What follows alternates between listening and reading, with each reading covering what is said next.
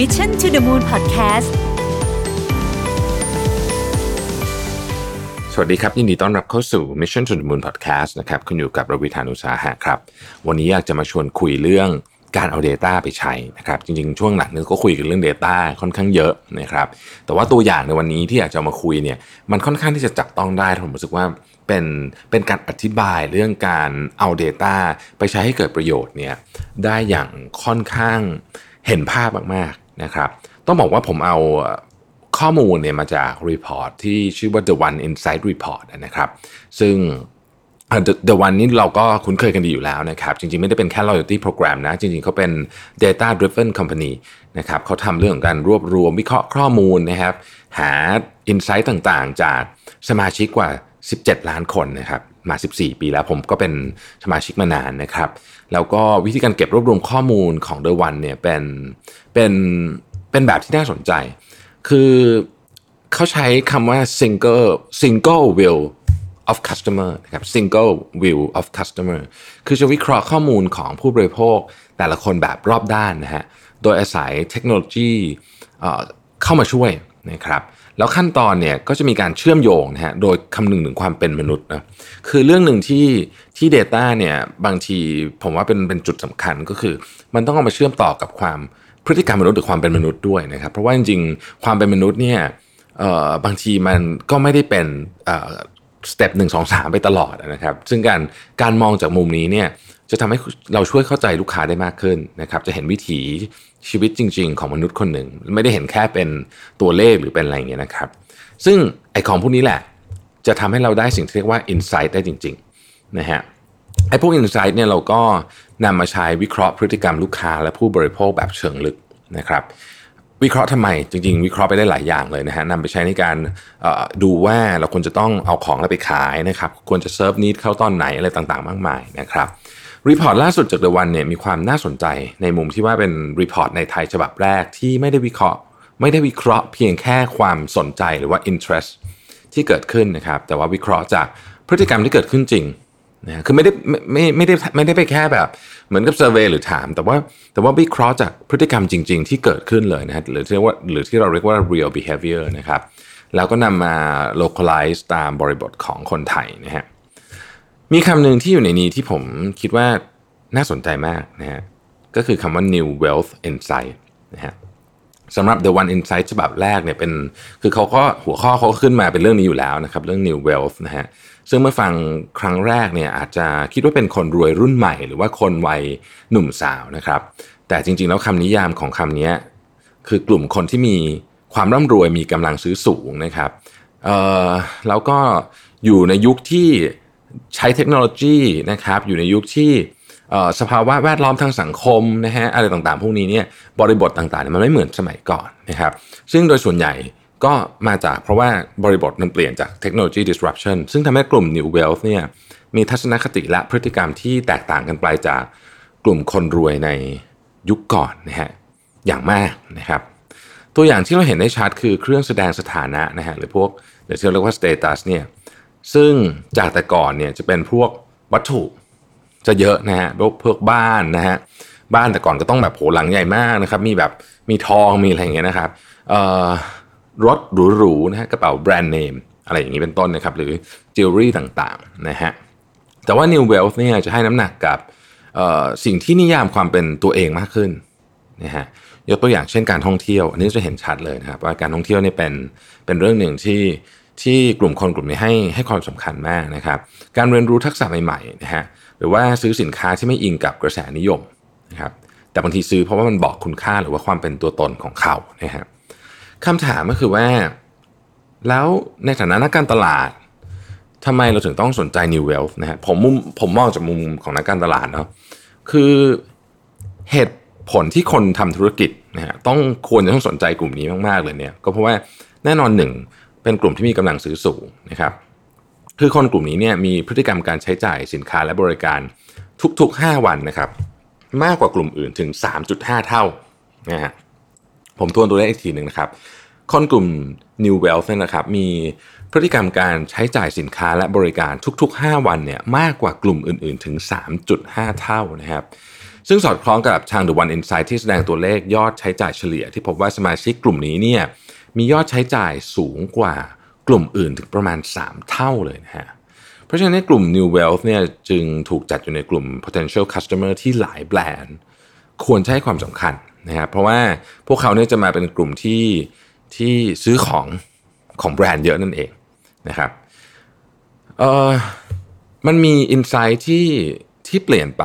นะฮะของของ New Wealth ที่ผมคิดว่าเราอยากจะเจาะลงไปนิดหนึ่งนะครับ เออพอได้อ่าน report ฉบับนี้เนี่ยนะฮะก็พบว่ามี insight สามอย่างนะครับที่อยากจะชวนคุยแล้วกันนะครับเรื่องแรกก็คือคำว่า redefining luxury นะฮะนิยามคำว่า luxury ใหม่นะครับอันที่สองก็คือ more experience นะครับการให้ความสัมพันธ์หรือความสำคัญกับประสบการณ์ที่ได้รับมากกว่านะครับแล้วก็ smart wealth นะฮะซึ่งเดี๋ยวเราจะมาคุยกันในดีเทลแล้วกันนะฮะโอเค ในเรื่องของ redefining luxury นะครับหรือว่านิยามคำว่า luxury ที่เปลี่ยนไปเนี่ยก็เมื่อกี้เกริ่นไปนิดหนึ่งละนะครับมีมีมีมุมมองที่เปลี่ยนไปเยอะเหมือนกัน เช่นคำว่า de-aging luxury นะฮะการลดอายุของแบรนด์ luxury ต่างๆนะครับที่พบว่ามีการสร้างสินค้าที่ลดทอน ความเป็นแบบเป็น haute couture เป็นแบรนด์หรูเนี่ยนะฮะให้มีความ casual มากขึ้นนะครับมีความ street มากขึ้นด้วยซ้ำในบางแบรนด์นะฮะสามารถใส่ได้ทุกวันแล้วก็ไป mix and match กับ ของได้หลาย ๆ อย่างที่แบบไม่ได้เป็นลักษณะที่ที่ต้องออกมาเป็นแบบ runway look เหมือนสมัยก่อนอย่างเดียวนะครับสิ่งพวกนี้นี่เกิดขึ้นตอบเพื่อตอบสนองความต้องการของลูกค้าที่เด็กลงนะครับคำว่าเด็กลงจริง ๆ ไม่ได้หมายความว่าอายุเด็กลงอย่างเดียวนะลูกค้าจำนวนมากเนี่ย young at heart ด้วยคือความรู้สึกมีความเป็นหนุ่มสาวมากขึ้นนะครับ เช่น Issey Miyake นะฮะมี Bao Bao เนาะเราก็เห็นแล้ว Bao Bao เป็นเป็นกระเป๋าที่ได้รับความนิยมมากนะครับ ก็ดูเด็กลงนะครับ Polo Ralph Lauren นะฮะก็จะมีคอลเลกชันหมีPolo Bear นะฮะทำให้เข้าถึงกลุ่มคนรุ่นใหม่ได้มากขึ้นจากจากเดิมเนี่ย Ralph Lauren มีความมีความขรึมมากนะฮะอะไรอย่างนี้เป็นต้นนะครับจากข้อมูลสมาชิกของ The One เนี่ยพบว่ากลุ่ม New Wealth ในปี 2019 เนี่ยนะครับเป็นสมาชิกที่มีอายุน้อยกว่า 45 ปีมากถึง 47%นะครับและมีแนวโน้มที่จะเติบโตอย่างต่อเนื่องด้วยนะครับในกลุ่มนี้นะครับ แล้วก็จะเป็นกลุ่มคนที่ขึ้นมาซื้อ คือมีอำนาจในการซื้อสินค้า luxury เป็นหลักนะฮะกลุ่มนี้นะครับอีกอันหนึ่งนะฮะที่พูดถึงคำว่า redefining luxury ก็คือ luxury goes online นะฮะคือจริงๆเนี่ยเราก็เราก็พอทราบมาอยู่แล้วล่ะว่าสินค้า luxury เนี่ยเข้ามาสู่โลกออนไลน์มานานพอสมควรแล้ว จริง ๆ ตอนแรกเนี่ยนะครับเคยมีคนคิดเหมือนกันนะว่าเอ๊ะมันจะมันจะ work เหรอเพราะว่า ของแบบนี้ไม่ต้องจับก่อนเหรอไม่ต้องแบบไม่ต้องไปเทส ไม่ต้องไปลองก่อนเลยนะฮะซึ่งก็ไม่จริงกันในยุคนี้นะครับ เราก็เห็นว่าสินค้าลักชัวรี่จำนวนมากเนี่ยก็ขายออนไลน์นะครับ แล้วก็บางทีเนี่ยช่องทางออนไลน์นี่ก็เป็นช่องทางที่เรียกว่าเอาไว้มีปฏิสัมพันธ์กับลูกค้าแบบชัดเจนมากๆการจองคอลเลกชันใหม่อะไรต่างๆพวกนี้นะครับจากข้อมูลอของ The One Insight ที่ผมอ่านเนี่ยก็พบว่าสมาชิก The One กว่า 7%ที่เป็นกลุ่ม New Wealth เนี่ยซื้อเครื่องสำอางแบบ High End เนี่ย ออนไลน์นะครับไม่ต้องลองเลยนะฮะไม่ต้องลองนอกจากนี้ข้อมูลและงานวิจัยจาก Bain and Company ยังคาดการณ์ด้วยว่าภายในปี 2025 เนี่ยนะครับการซื้อสินค้าลักชัวรี่ผ่านออนไลน์จะมีมูลค่าสูงถึง 25%ของมูลค่าตลาดลักชัวรี่ทั้งหมดนะฮะอยากให้ดูตัวเลขนิดหนึ่ง ถ้าภายในปี 2025 เนี่ยการซื้อสินค้า luxury 25%เนี่ย มาที่ออนไลน์เนี่ยนะครับเพราะว่ากลยุทธ์ของแบรนด์เนี่ยต้องเปลี่ยนเยอะนะในในหลายอย่างนะครับเพราะการคุยลูกค้าออนไลน์การคุยกับลูกค้าออฟไลน์มันก็มีมุมมองบางอย่างที่แตกต่างกันไปอยู่เหมือนกันนะครับดังนั้นผมคิดว่าหน้าที่สำคัญของแบรนด์เนี่ยนะครับคือเมื่อผู้บริโภคกำลังเปลี่ยนพฤติกรรมมาใช้ออนไลน์เป็นหลัก ก็คือเราต้องทำให้การใช้ออนไลน์เนี่ยมีมีประสิทธิภาพที่ดี มีประสบเป็นเป็นประสบการณ์ที่ดีนะฮะใช้ง่ายนะครับ ปลอดภัยนะครับ สวยงามนะฮะ มี interactive มีความ immersive เข้ามาใช้แล้วรู้สึกว่า โอ้โห ตื่นตาตื่นใจจังเลยอะนะครับ มีข้อมูลครบถ้วนนะฮะ แล้วก็คือทุกอย่างมันต้องมันต้องดีขึ้นหมดอะมันต้องถูกใส่พลังเข้าไป enhance มันเข้าไปให้เยอะขึ้นนะครับ โดยเฉพาะสินสินค้าในกลุ่มที่ที่ไม่ได้เกิดประโยชน์ทันที หรือที่เรียกว่า immediate benefit อันเนี้ยจะจะยิ่งต้องใส่พลังเยอะขึ้นเข้าไปอีกนะครับ healthy is wealthy นะครับ ก็จริง ๆ ตอนนี้เราก็เห็นชัดเลยเทรนด์นี้ว่าเออสุขภาพเป็นหนึ่งในนิยามของของความว่า luxury นะครับเอ่อ New Wealth เองเนี่ยก็ก็พูดเรื่องนี้ก็พูดถึงเรื่องนี้เยอะมาก ๆ เลยนะครับคือถ้าดูตามพฤติกรรมที่เกิดขึ้นจริงเนี่ยจะเห็นว่าคนในกลุ่ม New Wealth เนี่ยเป็นกลุ่มคนที่ใส่ใจเรื่องสุขภาพ ไม่น้อยไปกว่าการช้อปปิ้งเลยนะครับยุคนี้เนี่ยคนก็อยากมีหุ่นที่ดีนะฮะอยากดูแลสุขภาพ เพื่อตัวเองดูดีทั้งภายในภายนอกนะครับ ที่ผ่านมาเนี่ยการเติบโตของธุรกิจกีฬาสุขภาพเนี่ยขยายตัวอย่างรุนแรงนะครับตั้งแต่ฟิตเนสนะครับยิมอุปกรณ์กีฬานะฮะหรือแม้แต่กีฬาที่แปลกๆหน่อยเช่น การโต้คลื่นในที่เขาจัดเป็น surfing เหมือนคลื่นเทียมอะไรพวกนี้นะฮะจาก report ในปี 2019 เนี่ยสมาชิก The One ในกลุ่ม New Wealth มียอดใช้จ่ายที่ฟิตเนสมากมากขึ้นถึง 12 เท่านะฮะภายใน 2 ปีที่ผ่านมา เราก็ซื้อสินค้าพวก wearable gadget อย่าง Apple Watch หรือ Garmin สูงสูงขึ้นเท่าตัวนะครับ นอกจากนี้ประเด็นที่น่าสนใจคือเราจะเห็นว่าช่วงหลังๆเนี่ยนะฮะโลกของกีฬากับโลกของแฟชั่นเนี่ยมันแยกกันแทบไม่ออกเลยนะครับคือหลายอย่างเนี่ยก็ผสมผสานกันเราถึงขั้นมีคำว่า athleisure เข้ามาด้วยซ้ำนะฮะการผสมผสานกันเนี่ยทำให้ทำให้คือจริงๆ ต้องบอกว่ากีฬากับแฟชั่นเนี่ยมันเป็นเรื่องเดียวกันนะในแง่มุมว่ามันช่วยเสริมความมั่นใจของมนุษย์นะฮะดังนั้นเนี่ย มันก็เลยมันก็เลยเข้ากันได้ดีอยู่แล้วนะครับเพราะแต่ว่าเราเห็นภาพชัดขึ้นในช่วงหลังนี้นั่นเองนะครับ collaboration อันหนึ่งที่ที่เป็น collaboration ที่เราเเห็นมาเรียกว่า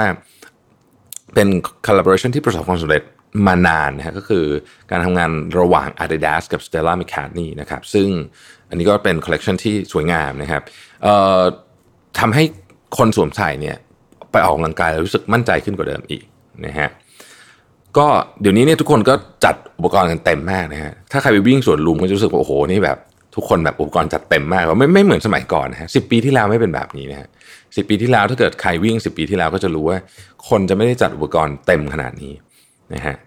ซึ่งซึ่งใครก็ตามที่ชอบออกกำลังกายเนี่ยจะเข้าใจประเด็นนี้ ผมผมเป็นคนที่อุปกรณ์เยอะเหมือนกันยอมรับนะเพราะฉะนั้นก็จะเข้าใจอินไซต์ตรงนี้นะครับอีกอีกอันหนึ่งนะฮะที่ที่เป็นที่เป็น เรื่องที่อยากจะชวนคุย ก็คือเรื่องของการให้ความสำคัญกับ experience นะครับ หรือว่าคำว่า more on experience ก็คือ ก็คือให้ความสำคัญกับ experience มากกว่าที่จะเป็นเรื่องสิ่งของแต่เพียงอย่างเดียวเท่านั้นนะฮะต้องมีเรื่องนี้ด้วยนะฮะยกตัวอย่างนะครับ ยกตัวอย่างเช่นเรื่องอาหารแล้วกันนะฮะคืออย่างเรื่องอาหารเนี่ยจริงๆอาหารก็เป็นจะมองมันเป็นอาหารอย่างเดียวก็ก็ได้ แต่จริงแล้วมันมีความเป็น experience อยู่ในอาหาร มาก ๆ เลยนะครับการรับประทานอาหารการดื่มด่ำกับรสชาติอาหารบรรยากาศต่างๆ พวกนี้เนี่ยเป็นสิ่งที่ New Wealth ยอมจ่ายยอมรอนะฮะเห็นได้อย่างสตรีทฟู้ดชื่อดังนะครับร้านมิชลินนะฮะ chef table ต่างๆ ที่ต้องจองคิวข้ามปีนะครับแล้วก็หลายคนเนี่ยก็ยังเลือกซื้อวัตถุดิบมาทำอาหารเองที่บ้านมากขึ้นด้วยนะครับ ตัวเลขการซื้อสินค้าที่เป็นวัตถุดิบนำเข้าเนี่ย เติบโตขึ้นอย่างก้าวกระโดดเลยในช่วงเวลา 2 ปีที่ผ่านมานะครับจากข้อมูลของ The One Insight เนี่ยพบว่าสินค้าที่มีการเติบโตมากที่สุดเนี่ยนะครับคือเนื้อบัวนำเข้านะฮะ229%นะครับชีสสดนะฮะ188%นะฮะโฟกรา91%บรันดี 67%แล้วก็ไวน์แดง 61%นะครับซึ่งต้องบอกว่าร้านอาหารดีๆ หลายๆ ร้านที่นอกจากจะทำอาหารดีที่รสชาติแล้วเนี่ยก็ยังมีการออกแบบ customer experience เจ๋งๆ เหมือนเป็น destination เลยนะฮะ ที่แบบบางทีนักท่องเที่ยวเข้ามาจากเมืองนอกก็ต้องมาที่กรุงเทพต้องไปที่ร้านนี้อะไรอย่างเงี้ยนะครับ ยอมลงทุนจองตั๋วเครื่องบินมากินก็ยังมีนะฮะอีกอันหนึ่งก็คือเป็นเป็นเรื่องของงานอดิเรกนะครับ เราใช้คำว่าเป็น passionate hobbies ก็ได้นะครับ คือเดี๋ยวนี้จะเห็นว่างานอดิเรกเนี่ยมีหลากหลายมาก คือเดี๋ยวนี้โลกมันมันเปิดกว้างนะใครอยากสนใจอะไรเนี่ยก็จะมีที่ให้ศึกษาแล้วก็ไปไป ไปมีกลุ่มมีมีคนคุยด้วยอะไรเงี้ยนะครับ เช่นคนเล่นกล้องฟิล์มนะฮะคนสะสมของต่างๆนะครับ เล่นอุปกรณ์ชงกาแฟอะไรก็มีเยอะแยะเต็มหมดเลยเนี่ยนะฮะคือกลุ่ม New Wealth เนี่ยก็มักจะลงทุนทั้งเงินและเวลาไปกับงานอดิเรกของตัวเองเยอะนะครับ ใช้เวลาไปศึกษานะฮะเข้าคอร์สเรียนหนังสือเรื่องที่ตัวเองสนใจนะครับ ชอบแต่งบ้านนะฮะชอบ ทำกาแฟชอบทำอาหารนะครับ บางคนไปเรียนเย็บปักถักร้อย ทอพงทอผ้าอะไรมีหมดเลยนะฮะถ่ายรูปนะฮะอะไรอย่างนี้เป็นต้นนะครับ หรือว่าเอ่อก็อาจจะเป็นเรื่องของการมีกิจกรรมที่ซับซ้อนลงไปอีกบางคนเนี่ยเเลือกที่จะบูรณะรถเก่านะฮะทำเองบ้างทำที่อู่บ้างแต่ว่าอันไหนที่ทำเองได้ก็พยายามทำเองนะครับ การทำรถเก่าสักคันหนึ่งเนี่ยนะฮะรถคลาสสิกเนี่ยโอ้โหมันมีกิจกรรมเยอะนะครับ กิจกรรมหลักก็คือต้องไปบิดอะไรใน eBay ครับซึ่งสนุกมากนะครับผมผมผมผมเชื่อว่าหลายคนที่ที่เคยมีโอกาสได้บูรณะรถเก่าเนี่ยนะฮะคือบางทีทำสามสี่ปีไม่เสร็จสักทีแต่ว่าว่าสนุกดีนะฮะผมก็มีเพื่อนที่เออไปนั่งดูเขาบิดไอ้พวกแบบอะไรต่างๆ แบบของเล็กๆน้อยๆอะเราก็เราก็เราก็เห็นแล้วโอ้โหแบบเอาจริงเอาจังมากเลยเช่นแบบกรอบกรอบไฟเล็ก ๆ ไฟเลี้ยวอะไรอย่างเงี้ยนะฮะเป็นต้นนะครับ ก็บางคนก็สะสมเป็นเรื่องเป็นราวนะฮะนาฬิกานาฬิกาแบบ สะสมขายทำกำไรได้ก็มีนะครับ เป็นเป็นเรื่องที่ที่น่าสนใจว่าเออฮ็อบบี้มันหลากหลายมากขึ้นกว่าสมัยก่อนเยอะเลยนะครับอินไซต์สุดท้ายคือการวางแผนการใช้เงินที่เปลี่ยนไปของกลุ่ม New Wealth นะฮะเรียกว่าเป็น Smart Wealth กันนะฮะซึ่งตอนนี้ไม่ไม่ได้วางแผนการใช้จ่ายแต่ตัวเงินนะฮะยัง วางแผนในการใช้แบบพวกคะแนนนะฮะพวก privilege ต่างๆ จากสมาชิกบัตรเครดิตนู่นนี่นะฮะบางคนนี่ก็คือมีแบบการวางแผนการแลกหมายจากบัตรอะไรแบบจริงจังมากนะฮะคนกลุ่มนี้เนี่ยเนื่องจากว่าใช้จ่ายเยอะก็จะได้พวกนี้เยอะไปด้วยนะครับแล้วก็ก็พยายามวางแผนการใช้ให้ตอบโจทย์ความต้องการของตัวเองมากที่สุดนะครับในเรื่องของบัตรเครดิต บัตรสมาชิกนะฮะโปรโมชั่นต่างๆเหล่านี้เนี่ยเดี๋ยวนี้คนให้ความสำคัญเยอะนะครับ เป็นการเช็คโปรโมชั่นทุกอย่างอยู่ในมือถือหมดแล้วว่าคุณอยากจะดูอะไรก็ได้นะครับ นี่ก็เป็นส่วนหนึ่งนะฮะที่ผมหยิบมาจาก The One Insight Report นะครับจริงต้องบอกว่ารีพอร์ตฉบับนี้เนี่ยมีอะไรน่าสนใจอีกเพียบเลยนะฮะแล้วก็คนที่ทำแบรนด์ทำธุรกิจเนี่ยผมว่ามีประโยชน์มากๆเราจะได้เข้าใจลูกค้าของเรามากขึ้นนะครับแล้วก็สามารถวางแผนในการพัฒนาสินค้าพัฒนา service ให้ตรงกับสิ่งที่ลูกค้าเราอยากได้นะครับ สำหรับท่านไหนที่สนใจ report ฉบับเต็มนะครับ เข้าไปดูลิงก์ได้ใน description ของ EP นี้นะครับ หรือว่าติดตาม Insight น่าสนใจจาก The One Insight ได้ที่ slideshare.net แล้วก็ slash ครับ The One T T H E แล้วก็เลขหนึ่งนะครับ แล้วก็ Insight N I N S I G H T ผมสะกดอีกทีนะครับ T H E เลขหนึ่งแล้วก็ Insight I N S I G H T ได้เลยนะครับ ขอบคุณที่ติดตาม Mission to the Moon Podcast นะครับ สวัสดีครับ Mission to the Moon Podcast